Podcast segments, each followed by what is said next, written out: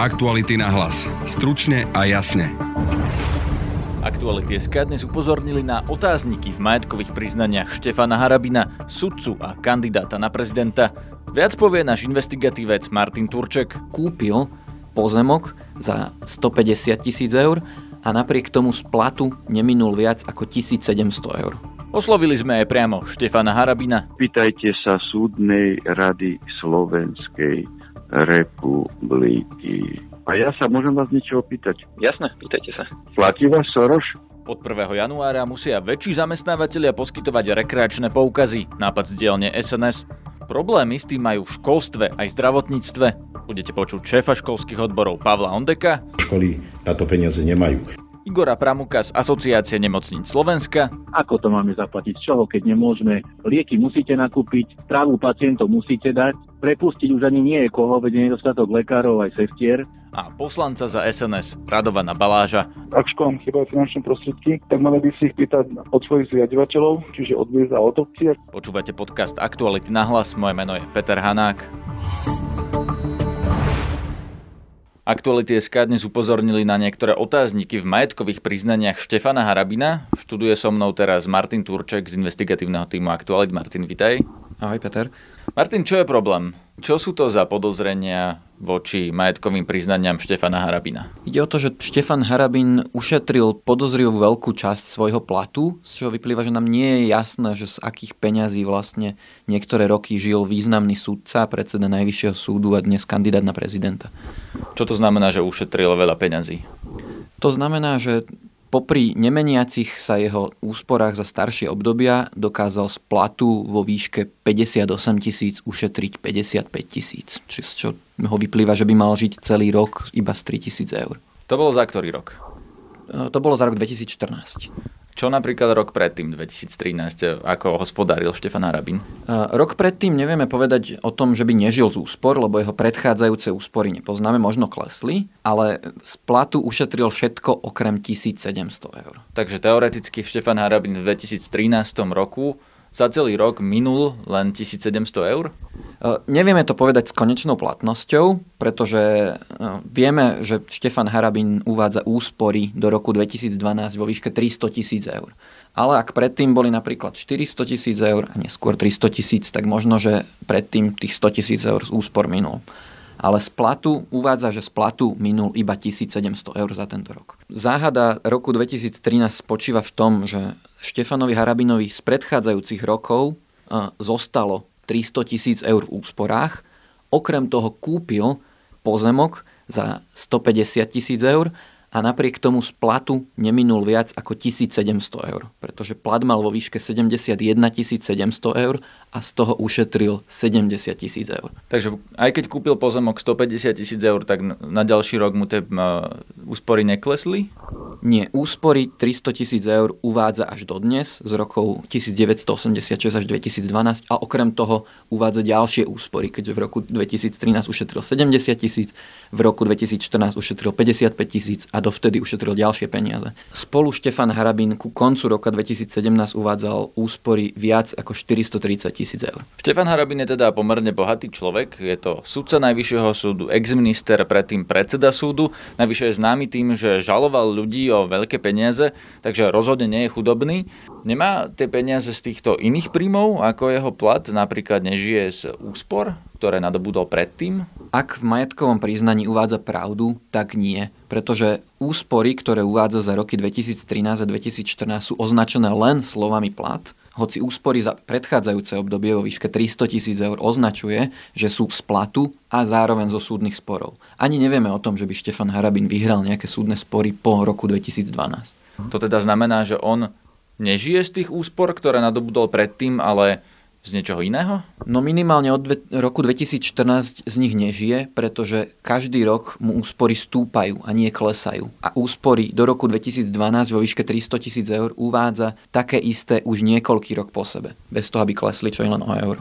Takže vlastne máme rok, počas ktorého Štefan Harabin žil celý rok z 1700 eur a ďalší rok z 3000 eur, ak tomu správne rozumiem. Nemôže žiť napríklad e, okrem svojho platu aj z platu svojej manželky? Samozrejme, teoreticky to do úvahy prichádza, ale bolo by to prekvapivé, pretože kým Štefan Harabin zarába dosť slušne, tak jeho manželka je úradnička, ktorej plat vysoký nie je na to, aby živila celú rodinu. Čo tieto všetky údaje znamenajú? Čo nám to hovorí o Štefanovi Harabinovi, že zo svojho platu minie na bežný život takto málo?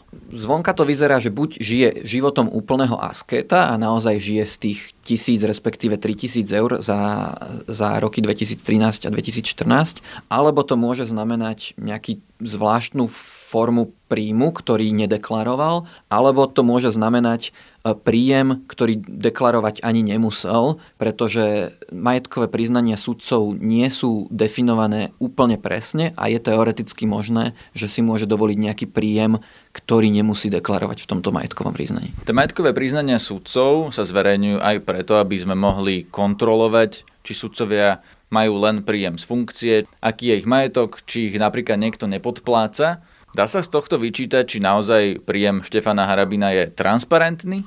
No, dá sa z toho akurát vyčítať väčšie otázniky. Čiže ne, ne, na základe tohto nemožno hovoriť nejaké ďaleko siahle tvrdenia, ale určite naozaj dvíha obočie, ak funkcionár ne, nepriamo deklaruje, že, že žije z tisíc eur na rok. To bol Martin Turček z investigatívneho týmu Aktualit.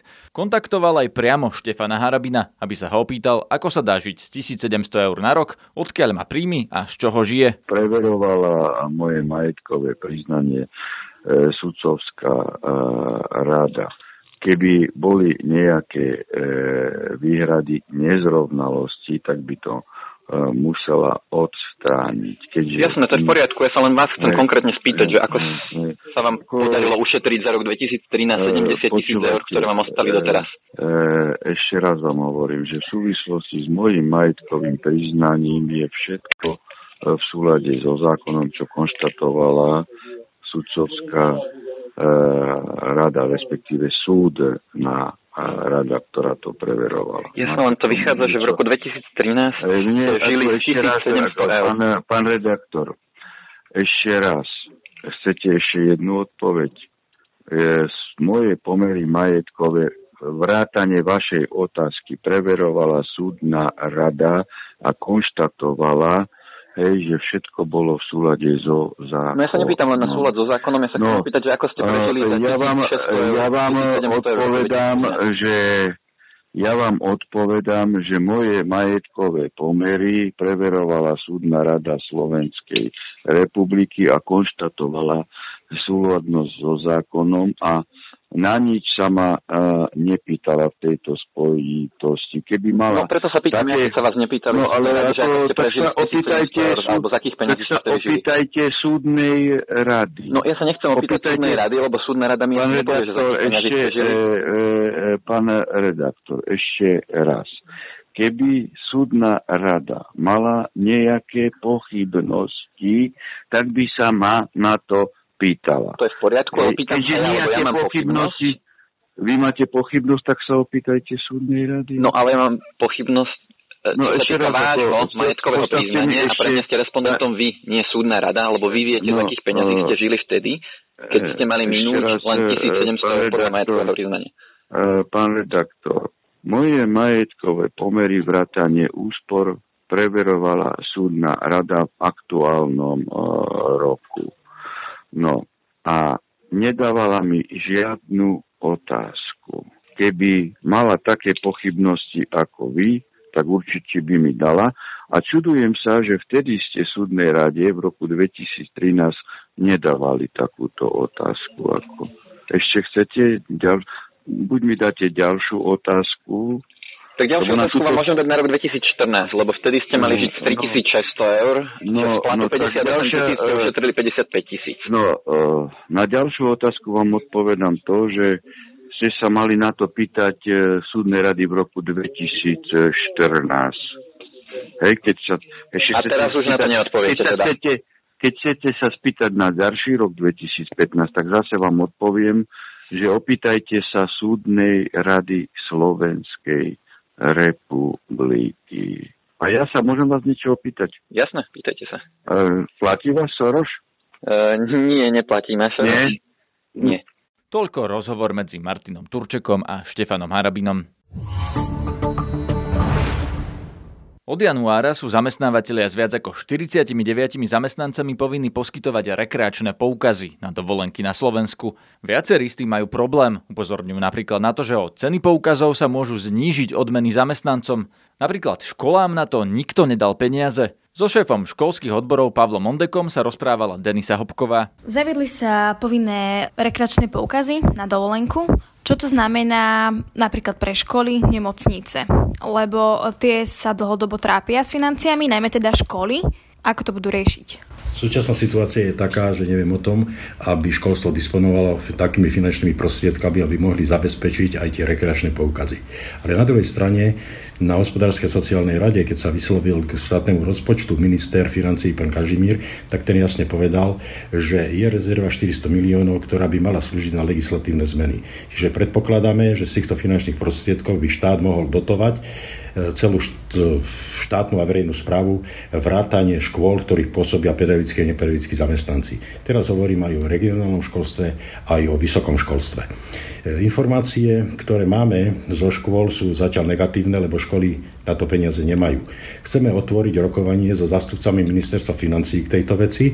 Aj dnes napríklad som e, bol na rokovaní s prezidentom Konfederácie odborových zväzov, kde som ho informoval o tejto situácii a určite pôjdeme do rokovania so zástupcami ministerstva financí, že ako to ministerstvo financí chce riešiť práve pre tých zamestnancov, ktorí pôsobia v štátnej a verejnej správe, to znamená, že aj v školstve. Ministerstvo školstva teda povedalo, že financie nedá e, na preukazy, teda na rekreačné preukazy. E, má to teda podľa nich riešiť e, zriadovateľ z samozpráva a podobne? Ministerstvo školstva podľa mňa by malo ísť do súčinnosti, ale do rokovania s ministerstvom financií, ale takisto aj so samozprávou. Tým, keď myslím samozprávu, tak tým myslím mesta a obce aj vyššie územné celky, pretože v ich zriadovateľskej pôsobnosti, ale aj vo finančnej pôsobnosti sú napríklad materské, materské školy, základné umelecké školy, centra voľného času, školské kluby, školské jedálne, ale aj internáty, napríklad e, v rámci vyšších územných celkov. A obce na pre e, chod týchto zariadení, ale aj na platy zamestnancov dostávajú finančné prostriedky z tzv. podielových daní, čiže tzv. originálne kompetencie. Predpokladáme, že mesta a obce by to mohli utiahnuť z podielových daní. Ale pokiaľ ide o školy, základné školy, stredné školy alebo vysoké školy, tak v rozpočtoch určite na tento účel finančné prostriedky nemajú. Takže tu očakávame dotáciu, pravdepodobne, alebo možnú dotáciu e, z rezervy ministerstva financí alebo z rezervy štátneho rozpočtu, ktorá by mala byť určená, ako povedal pán minister financí, práve na tie legislatívne zmeny. Pokiaľ by tých financí nebolo dostatok, Myslíte si, že tie školy to budú riešiť spôsobom, že to bude na úkor niečo iného, že síce pôjdu tie financie na nejaké tie rekreačné poukazy, ale uberú sa niekde inde? Mala by to byť e, mimo normatívna zložka alebo nadnormatívna zložka, tak ako sú riešené napríklad e, pre žiakov základných škôl určité finančné dotácie z ministerstva práce, dajme tomu, pre deti zo sociálne znevýhodnených rodín, alebo E, dotácie, ktoré sú mimo normatívu alebo nadnormatívne, ktoré sú napríklad na lyžiarské zájazdy alebo na kultúrne poukazy. Čiže bolo by dobré, pokiaľ by takýmto spôsobom boli riešené aj tie poukazy na rekreácie, ktoré sú určené už do zákona pre e, zamestnancov, ale zase tam vieme, je jeden problém, čo považujeme trošku za diskrimináciu, že týka sa to zamestnancov alebo z zamestnávateľov, ktorí zamestnávajú viac ako 49 zamestnancov. Podobný problém majú s rekreačnými poukazmi nemocnice. Denisa Hopková oslovila aj Igora Pramuka z Asociácie nemocnic Slovenska. Je to síce v poriadku, ak e, ich zavedieme, ale na druhej strane musíme na to nájsť zdroje. To jednoducho nejde tak, že chceme byť aj pekný, aj zároveň aj, aj e, dobrý a na to treba proste nájsť aj zdroje. Čiže my máme zásadný problém s tým len vtedy, ak tie zdroje nie sú. Teraz máme zdroje na mzdy, rekreačné poukazy, len na 3 mesiace. To znamená, zase začíname, prišiel nový rok a zase začneme vyjednávať, chodiť ministerstvo zdravotníctva, minister, e, na, na poisťovne a kade, tade ministerstvo financí, poťažne na zdravotnícky výbor a všade budeme prosiť výborne, že ste si to vymysleli. Všetci, keď to bolo prijaté, tak nám deklarovali vrátane rekreačných poukazov, že to bude kryté e, vo výdajoch, teda budú tie príjmy do nemocnic také, aby sme to mohli pokryť. Uh-huh. Ale máme zmluvy iba na časť roka, na 3 mesiace a nevieme, čo bude ďalej. Čiže chceme, aby tieto zdroje, tak ako bolo prislúbené, boli kryté rovnako ako v prípade minimálnych zdiec, zákonných nárokov na zvyšovanie platov, sociálneho balíčka a ďalšie. Viete, je dobre si vymýšľať benefity, čo je super, ako my sme proti benefitom, ale musíme si povedať, skáďal na to budú peniaze. Pretože nemocnice, drvivá väčšina nemocníc, všetkých, nehovorím len o našich v AMS, ale drvivá väčšina nemocníc sú všetko ešte pozostatok e, z dôb socializmu. To znamená, do infraštruktúry sa nedáva nič a my na to, aby sme vedeli vlastne reprodukovať a kupovať nové prístroje, tak ledva, ledva nejakým spôsobom to niektorá nemocnica stačí viac, niektorá menej. A na takéto veci jednoducho zdroje už nie sú vôbec ako na navyšovanie bez toho, aby, aby sme na to mali príjem. To sa nedá. Mhm, no vlastne ministerstvo, aspoň teda čo som ja komunikovala s ministerstvom, ministerstvo hovorí, že aktuálne neviduje informácie od svojich podriadených, že, alebo od svojich podriadených zdravotníckých organizácií o tom, že nemajú možnosť plniť si zákonné povinnosti vyplývajúce z tejto právnej úpravy to teda znamená, že v podstate ako keby povedalo ministerstvo, že uh, nemáte problém s tými financiami, ale vy hovoríte, že ich v podstate musíte zháňať z každých strán, tak asi no, teda ten problém no, je. Podriadené organizácie ministerstva zdravotníctva sú štátne nemocnice a ústavy. Tieto štátne nemocnice a ústavy samozrejme, že nemajú problém e, s peniazmi, keďže už majú 700 miliónov dlhu, tak budú mať 750 miliónov dlhu. Ale 75 nemocníc alebo 80, ktoré máme my združené, a nejaké ďalšie, ten problém majú, pretože my dlhy vytvárať nemôžeme a nevytvárame. Nás nikto neoddlží. Platíme sociálnu poisťovňu, platíme odvody za zamestnancov štátu, aby štát mal čoho rozdávať. A som takýto, pardon, trošku priamo čiareč, ale tak vám to poviem. Hej. Mm. Čiže ministerstvo samozrejme, že neviduje problém s akýmkoľvek navýšením, pretože im je jedno, či sa zadlžia o ďalších 100 miliónov viac alebo menej. Nám to jedno nie je, my tie zdroje nemáme. My nemôžeme prestať platiť sociálnu poisťovňu, lebo budeme exekuovaní. A keď, tie, a keď poisťovne, ktoré jediné, ktoré je náš tak majoritný e, príjem zdrojov v asociácii nemocníc, uh-huh. keď tie poisťovne na to nemajú peniaze z rozpočtu, no tak ako to máme zaplatiť? Z čoho, keď nemôžeme? Lieky musíte nakúpiť, trávu pacientov musíte dať, prepustiť už ani nie je koho, veď nedostatok lekárov aj sestier a nemáte vlastne na výber. Tie peniaze z niekadeľ musia prísť. Keď tie financie nie sú, to znamená, ano. že nemôže to ísť vo finálnom výsledku na úkor niečoho iného, že vy budete po, proste musieť vyplatiť tie rekreačné poukazy. Samozrejme. A môže to ísť napríklad na úkor odmien alebo nejakých iných benefitov? My musíme v prvom rade zaplatiť výšku minimálnej mzdy, e, zákonné mzdové nároky, a takisto sociálny balíček a rekreačné poukazy. A keď na tieto zdroje, ktoré sú zákonné, nebudeme mať peniaze, tak buď jednoducho to nebudeme vyplácať, alebo hľadáme spôsoby, kde sa dá už ešte ušetriť. Ale my už nemáme kde ušetriť. Potom môžeme možno ešte prepustiť ľudí a zatvoríme oddelenia preto, aby sme niečo z týchto štyroch vecí, ktoré som vám povedal, zaplatili. No to mi tiež sa nezdá veľmi sociálne orientované. Odkiaľ majú teda nemocnice a školy zobrať peniaze na rekreačné poukazy? Pýtal som sa Slovenskej národnej strany, ktorá tento zákon presadila, konkrétne poslanca SNS Radovana Baláža. V prvom rade školy sú z pôsobnosti buď už miest alebo obce alebo vyšších územných celkov. Čiže ak, školy, ak školám chýbajú finančné prostriedky, tak mali by si ich pýtať od svojich zriadovateľov, čiže od a od obcí. A čo sa týka nemocníc, tak tie štátne nemocnice podľa, môjho, podľa mojej informácie majú vyčlenené prostriedky, čo sa týka súkromných znova by sa mali obrátiť na svoje vedenia týchto nemocných a svojich akcionárov, aby im navýšili prostriedky na tieto rekreačné poukazy. Pán Balaž, ale ak to štát zaviedol, nemal by to štát financovať, nemal by im štát prideliť tie peniaze, predsa len tie mesta a obce Viete, odkiaľ zoberú tie prostriedky na tie... Mesta, mesta a obce majú v tomto roku historicky najviac peniazy od samostatnosti, od vzniku Slovenskej republiky. Čiže myslím si, že majú dostatok finančných prostriedkov na to, aby vedeli pokryť tieto.